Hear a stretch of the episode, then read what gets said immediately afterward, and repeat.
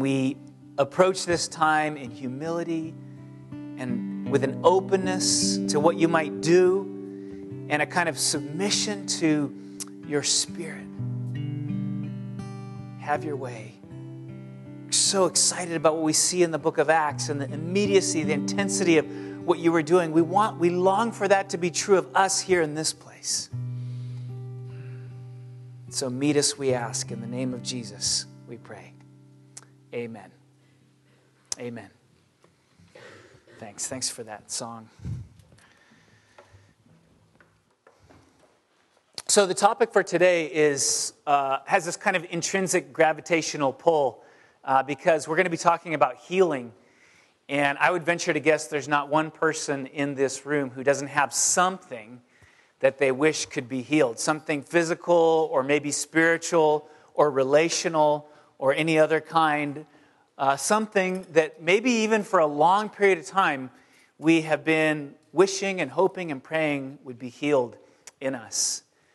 And so uh, when we talk about healing, there's kind of an immediate connection because it touches every single one of us. And so we're going to jump right in and start to uh, let this passage uh, unfold itself, hopefully, in our hearts and, and souls this morning. So, would you turn to Acts chapter 9, and we'll be looking in verse 31. Acts chapter 9, verse 31. If you need a Bible, we actually have Bibles over here that we'd love to pass out to you. So, just raise your hand, and I encourage you not to be shy about that. We uh, pass out a lot of Bibles every Sunday, and so uh, raise your hand and we'll pass one to you.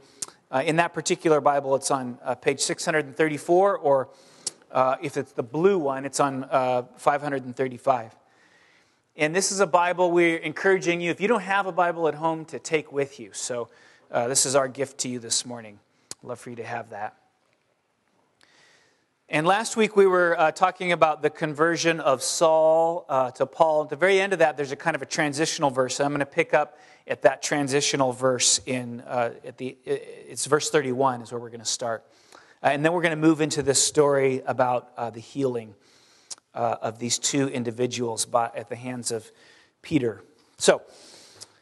Acts 9:31. So the church throughout all Judea and Galilee and Samaria had peace and was being built up.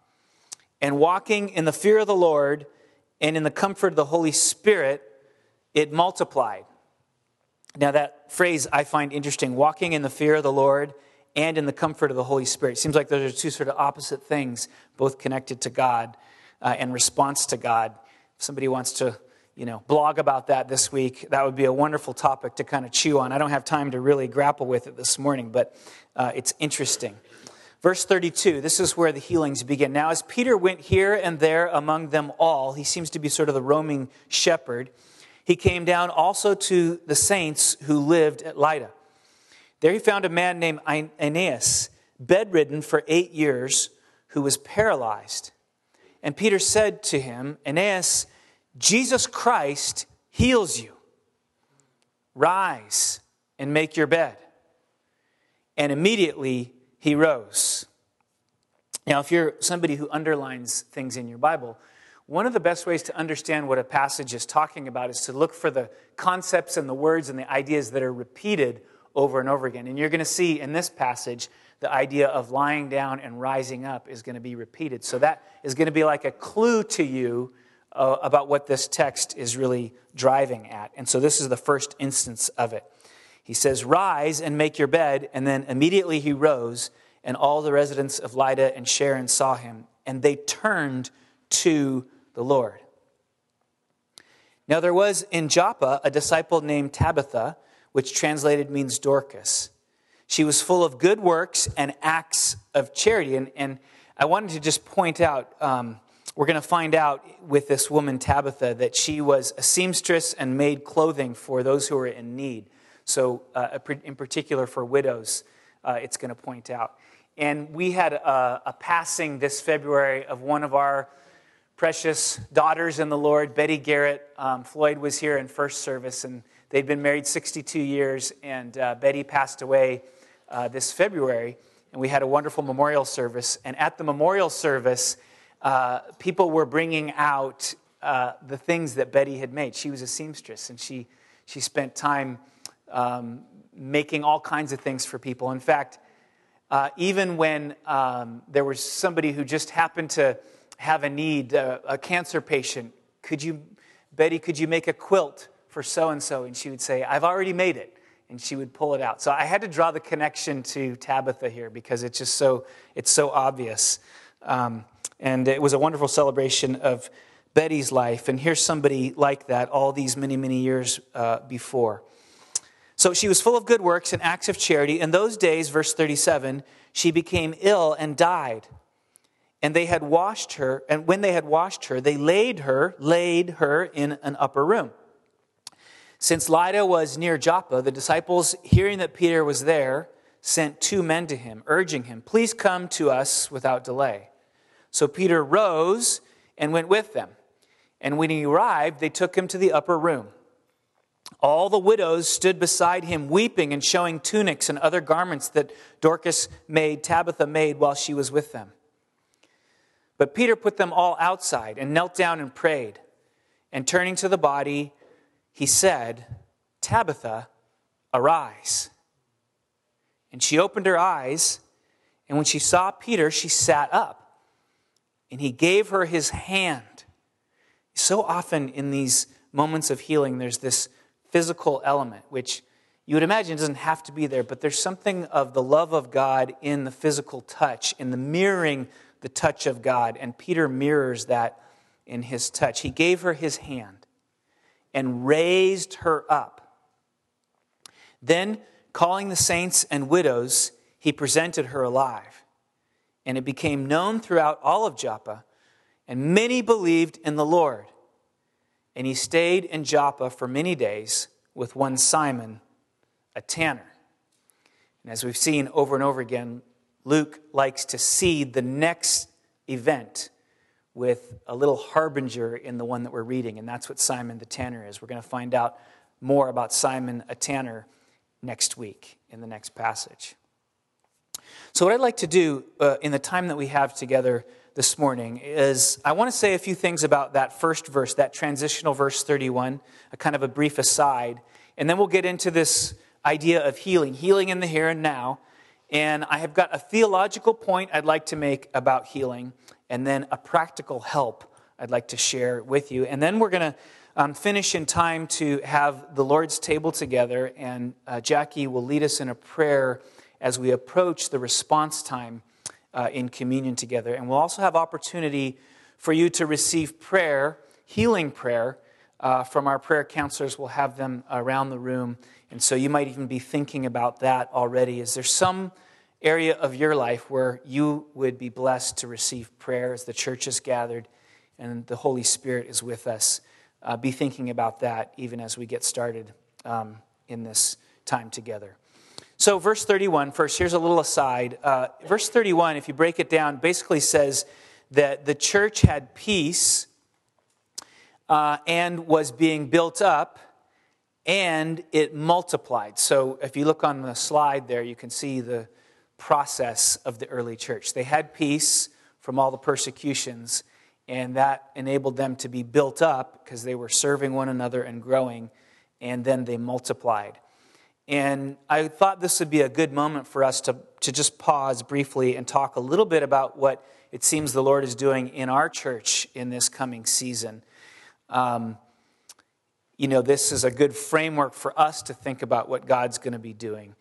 Uh, we've had some interesting things happen at the end of uh, the spring. We merged with a wonderful church, our grandmother church. So it was the church that planted the church that planted us.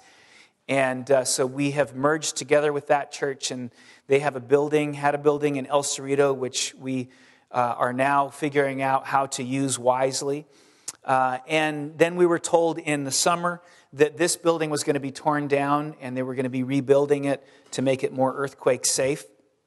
And so we began to think about what all this meant, and uh, we came out with a vision, which I'm sort of now calling the hop, skip, and the jump vision which is that we would remove from this building into another building in North Berkeley or Albany, because this is kind of where our anchor location is. And then uh, after we did that, we would look at multiplying into the El Cerrito campus. And then we even set sort of a big vision of multiplying again into South Berkeley, maybe with an evening service uh, any number of years down the road. And so we had this hop, skip, and jump kind of idea.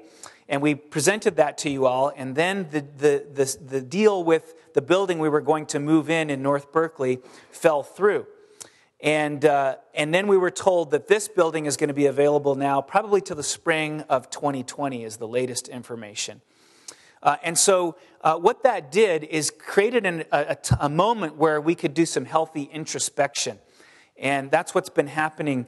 Uh, and it's a little bit maybe like what this text says there's a time of peace, and then there's a time of being built up, and there's a time of multiplying. And so, over the, this last little while, we've been able to have some conversations. And with respect to the idea of peace, as you know, uh, our associate pastor, Pastor Dante, has been battling an illness. And, and that's, that's been uh, difficult for us all in terms, especially for him, of course, but uh, in terms of him wanting to do things and, and being in a place where he could do all the things that uh, he has wanted to do. And so, in a sense, we've been waiting for, uh, for God to bring peace and healing in that. And I would say also, in addition, our family, and I'm just going to be honest with, with all of you uh, about kind of where, where we're at. Our family, over the last three months or so, have we've been going through also an extremely difficult season. Probably one of the more difficult seasons that we've had uh, as a family uh, together. And so we've been weathering that. And we've been getting lots of support and encouragement, even in first service. Uh, Gary uh, spent a long time praying for me, and I was just so blessed by that. Um, but I wanted you to know and invite you to be part of that prayer as well. And so it seems, and I know that we're not the only ones struggling in this world, lots of you are as well, with things probably more challenging than we are. And so it seems like uh, we're leaning into and we're praying that God would bring a kind of a peace for us as a church. The same time, we're talking about what does it mean to be built up. This pause that we seem to be on is giving us time to have conversations with the elders and the church council and the staff about what does it really mean to disciple one another? What does it really mean to be in community with one another? What does it really mean to love one another and to grow, to be built up as a church? And I just have to tell you that uh, some of the conversations coming out of that are more exciting to me than ones that I've been having about mission and vision for a long time. Um, God is, emer- is, is emerging a deeper vision for what it really means to be the church together out of this pause, this time. And it has to do with building us up, I believe. And so then I want to encourage you today to be thinking, to keep your antenna up for what is it that God is going to do or is already doing in your life that fits along this thread of peace and being built up and then multiplication. Even today, one of the things that we love about the book of Acts when we read it is there's, there's this immediacy to it. It's like God keeps moving, and we read this and we think, gosh, I would love to be part of a church that where they're experiencing the movement of God like that. Things just keep happening one after the other, and they're just trying to catch up with what God is doing. And I want to remind us that we worship the same God of the God of the book of Acts. Right? And so for us to approach this task that we have with a, with a sense of expectation is appropriate and true to who this God is. And it's appropriate and good for us to keep our antenna up. Not to get settled in the sense that, you know, I've got, I've got these things that are just never going to change, or all, God's never going to work through me, or never use me, or well, the community is never going to. God is moving, and, and our antenna needs to be up to perceive where the Spirit is moving and then to move along with God in this coming season. And so I want to invite us to take that posture. This is sort of the this is the thought that I want to leave us with is to take that posture of expectancy that God is moving and maybe he's even moving in my life. Maybe he's even moving in some ways that I didn't expect. And I'm going to I'm going to listen and be quick to respond. This is what the Lord seems to be doing in our community, and we want to kind of get, lean into it. And it, it connects to what this passage is about, because this passage is about healing, healing in the here and now. And so let's, let's talk about that. I've got two points, as I mentioned, that I want to I want to explore with respect to healing. One's this theological point, and then the other one's a practical help uh, before we actually have time for some prayer together. So let me dive into my theological point, if you want to say it that way, and I'll, I'll, I'll put it like this Healing in this text is Christ originated, Christ centered, Christ empowered, and Christ advancing. Healing is Christ originated, Christ centered, Christ empowered, and Christ advancing. So look in verse 34, for example. Peter said to him, Aeneas, Jesus Christ heals you. Now, this is after the time when Jesus was with the disciples. He has died, he's been raised, and he's ascended into heaven. And yet, Peter would say, even in that moment, that Christ is the one that's doing the healing. Even though he's not physically there in the way that he had been, it's Jesus Christ who's doing the healing. And so it's Christ originated and Christ centered and Christ empowered, but it's also Christ advancing. Look with, it, look with me in verse 35. All the residents of Lydda and Sharon saw him and they turned to the Lord. In other words, the response to the healing was that people turned to the Lord. It was Christ advancing. And we see that again at the very end in, in verse 42 and it be, when, when, the, when Tabitha was healed, it became known that she was healed throughout all Joppa, and many believed in the Lord. Christ was advanced. In fact, some of you this morning might be here and you might be questioning the things of God, where you are with faith, where you are with Christianity, where you are with the person of Jesus Christ. And it's interesting to note that there were people in the New Testament who witnessed or experienced even the healing of God, but did not, but did not then go the extra step to put their faith in Jesus Christ. And, and, and, this is the point we're being told all throughout the book of Acts that these healings are intricately woven into the proclamation of the goodness of God in Jesus Christ.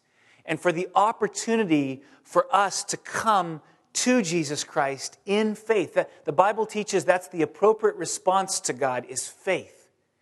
So the healings are, are woven into that opportunity to know God through Jesus Christ. It's relational, they're very relational ultimately. And that's why it's so sweet when you see the, the physical touch of Peter on Tabitha. It's as if God is, is pursuing her and, and reaching out, and he's doing the same with us this morning.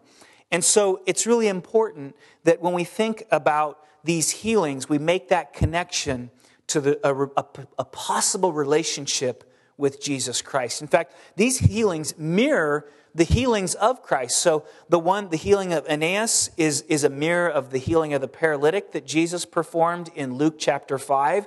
Um, remember, this, this man was let down through the roof on the bed, and when when, he, when Jesus heals him, he says, Take up your bed. It's the similar language here that Peter says to Aeneas. And then the healing of Tabitha is a kind of a mirror of the healing of Jairus' daughter in the Gospels uh, that Jesus performs. Um, he asks the people to leave the room, and then he performs the healing. And again, it's a scene very reminiscent of this scene that we're reading about with Tabitha here. So you see how Christ is woven into the healing. And then to push it even a little bit further, the word in both of these is the same word that's used for resurrection. When they rose, when they arise or rose up, it's the same word that's used for resurrection. And interestingly, later on in the book of Acts, Paul will teach in chapter 26, verse 23, that in fact Christ is the first to rise among many. And so you see that here with Aeneas, who rises, and you see that with Tabitha, who is actually passed, and she rises up. And so Christ is the first of many to rise. And the result of these healings is that, as we've already said, people turned to the Lord, and many believed in the Lord. So all of our prayer for healing is with an awareness that healing is because of Jesus and it's for Jesus ultimately. And because Jesus loves us, he blesses us with his healing. So there's, there's an important theological truth about healing that I think if we're going to lean into healing and, and, and see the work of God in healing, we've got to keep this proper framework in mind that our, our prayers for healing would reflect the Christ centeredness of healing as depicted in the New Testament. And again, if we don't have a relationship with Jesus, it's perfectly appropriate to receive prayer for healing, but it's also appropriate for all of that process to be what leads us into relationship with God. And, we, and that happens through faith. So that's the theological point that, that healing is Christ centered, Christ originated, Christ empowered, and Christ advancing. And it, it ought to characterize all of our discussion and our hopes and our dreams and our thoughts about, about healing. Let me now move to the practical help as we get into the, the work of, of healing. Today, hopefully, Lord willing, but in the coming season, um, we're going to have a gospel academy on, on prayer, a prayer lab coming up in the near future. It was announced this morning. And that's going to be a place where we can dive more deeply into some of these things. Um, but a practical issue, a practical help for us. If you're like me, you read a passage like this and you, you kind of have, you know, this interesting response. Now, now I'm assuming here that we're in touch with our, our deepest needs. It's that we're being authentic, right? That, that we're trying to really bring to God our hungers and the longings that we have. And if we're in touch with, with those things and we come to a passage like this and we say, we kind of say to ourselves, wow, is this for me? Could I be Aeneas? Could I be Tabitha? Could God do a healing work in my life? Physical, spiritual, relational, emotional, mental. Could God do a healing work in my life? And if you're like me, you kind of have this response where there's immediately this sort of hope that, yes, when I think about those long lasting broken things, I would hope, and I'm, I feel hopeful that God could bring a healing to me. But then at the same time, I find welling up in me a kind of a sense of doubt as well. They, they sort of come hand in hand a hope, and I believe it's possible, but it feels sometimes like it's so uncommon. I believe it's possible, but it feels like it's so uncommon. And I'm, I'm caught in this tension between the two. I'm caught in the tension of, of being hopeful and doubtful at the same time. Hope and doubt, they're vying for my allegiance inside of me as I think about the possibility of healing in my own life. As I read the story of Peter healing in the name of Jesus Christ, hope and doubt, hope and doubt. Now, throughout the course of history and, and even today, and in different individuals and different churches, you'll see that this tension is resolved in, in a number of ways. And, and you could frame it like this On the one side, you have those who will lean into a, a kind of a triumphalism when it comes to healing. And by that, I mean they take the position that all things are to be healed now. And that's what God wants. And if it's not happening, then probably it has to do with some deficiency in us, a lack of enough faith or, or something or other. And then on the other side, you have that group of people who has begun to lose faith in the possibility of healing. And we would call that sort of defeatism. So on, on the one side, we've got triumphalism, and on the other side, we have defeatism where you no longer believe in the possibility of healing in your life. You stop seeking or, or, or, asking or hoping that God might bring about some transformation for you. And I like to propose as we think about moving more deeply into the realm of having healing and prayer for healing being a, a natural part of our community I would like to propose that we actually don't resolve that tension, that we choose to live in the tension between the two, that we place ourselves directly in the middle of it. And against the defeatism, we apply an appropriate and biblical sense of hope. And against the triumphalism, we apply an appropriate and a very biblical sense of waiting on God, which is very much a part of the scriptures. And we live in that tension, holding on to both of them. And we call this the way of faith. To live in the way of faith. Now, the way of faith can be at times uncomfortable for us. Why? It can be painful because you're not denying the thing that you hope will happen. You're not denying, it's much easier to take a defeatist position and say, Well, I didn't really want that anyway. Or that'll never happen, and just forget about it and deny that that's what you would like. And, and, or it's much easier, easier, and you see this in some healing movements, to pretend that healings are happening when they're really not. Okay? And in both of those, we're trying to eradicate the pain of living in hope while we wait. And sometimes it's uncomfortable to live in that place because it makes us vulnerable, because we're being honest about the longing that we have. The way of faith is characterized by a kind of honesty. Yes, I do long for change. And when people know that you long for change, that makes you feel vulnerable. It's humbling to have that outward but the way of faith, while it can be uncomfortable at times, is also very beautiful because of that kind of honesty. Deep down, we know there are certain things that we long for that no matter what we try to say, we're going to keep longing for them. Healings of, of broken things, things that aren't the way God ever intended them to be. And it's honest, humanly, to acknowledge those longings. God can handle that. He wants us to be, to be honest about those longings for healing, for transformation. And so there's something beautiful about the honesty of the way of faith. And there's something about the way of faith that draws us into deeper relationship with the Lord. If I take a defeatist position, I say, well, I didn't really want that anyway, or that's never going to happen, I don't have to do business with God anymore because I've already taken the issue and sort of stolen hidden it away.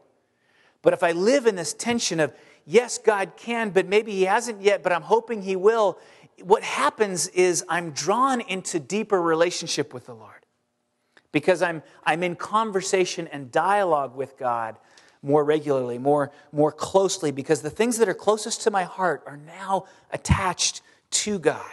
And so there's a developing of relationship. And you, if you read through, you know, the saints of the Christian faith, they will say this over and over again. And sometimes they get to the place where they're so thankful for certain sufferings and, and lack of healing because it's the thing that draws them most deeply into relationship with God. That's not to say that we shouldn't want healing. I'm not saying that.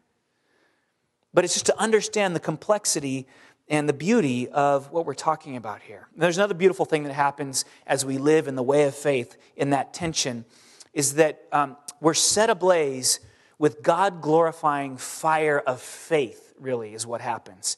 Uh, let me draw your attention to the book of Romans where Paul is talking about Abraham's faith. And look at the, the impact of Abraham's faith.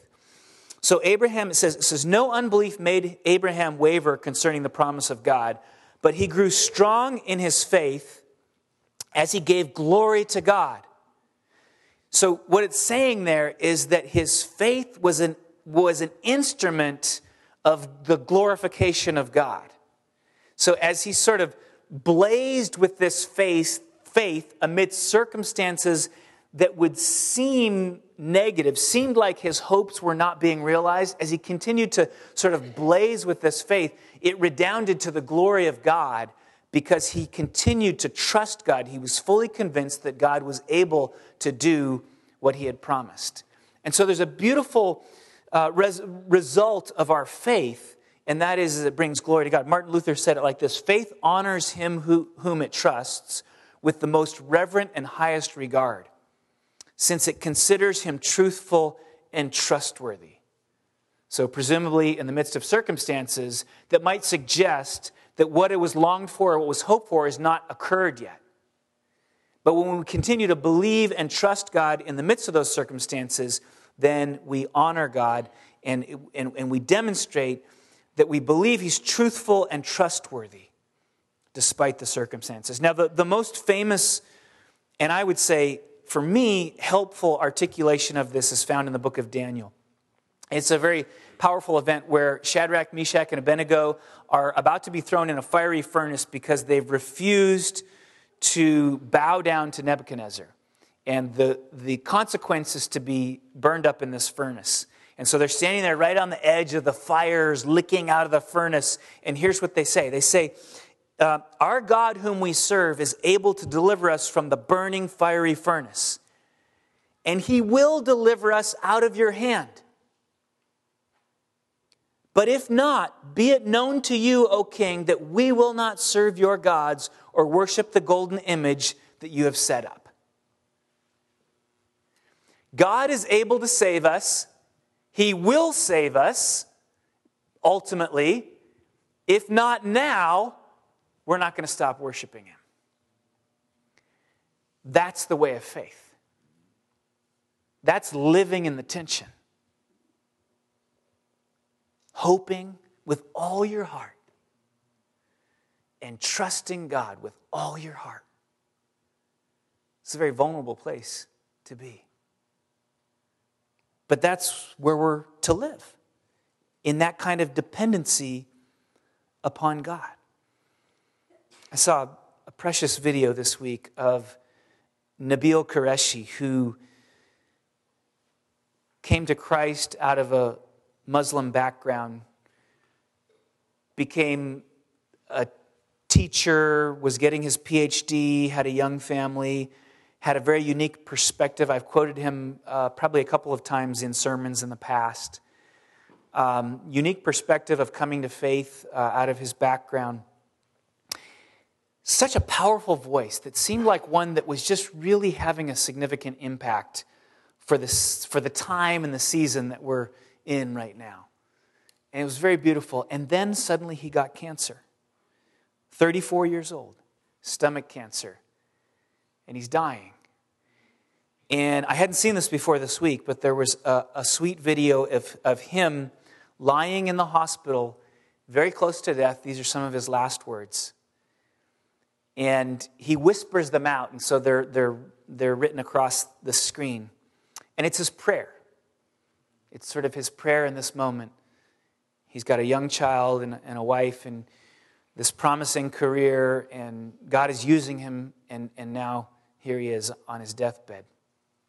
And he says this He says, Lord, we know you are able. Please heal. Please come through. And I like that phrase because it's almost like a personal phrase that he would normally say about things. And it shows you that his longing for God to heal is sincere and genuine. Please come through, God, he says.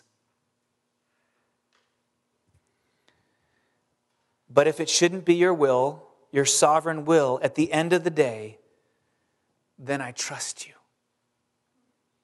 And I love you anyway.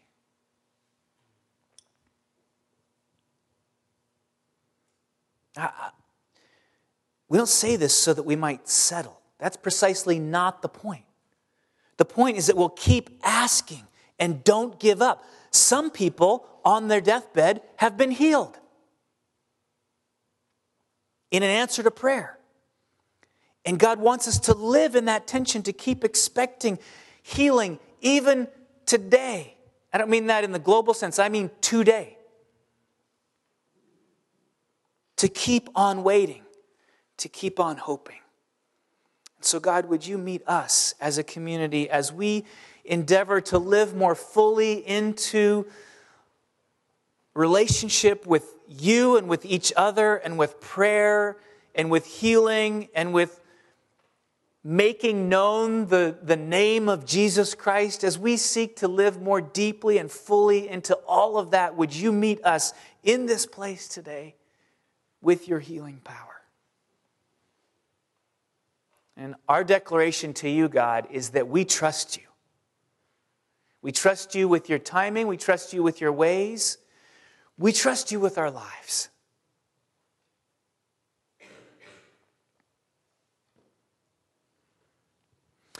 We're going to open the communion table, and then I'm going to invite uh, Jackie to come and lead us in a prayer before we begin our response time. And so I want to remind us that on the night he was betrayed, Jesus took bread, and after he had given thanks, he broke it, saying, This is my body, which is for you. Do this in remembrance of me.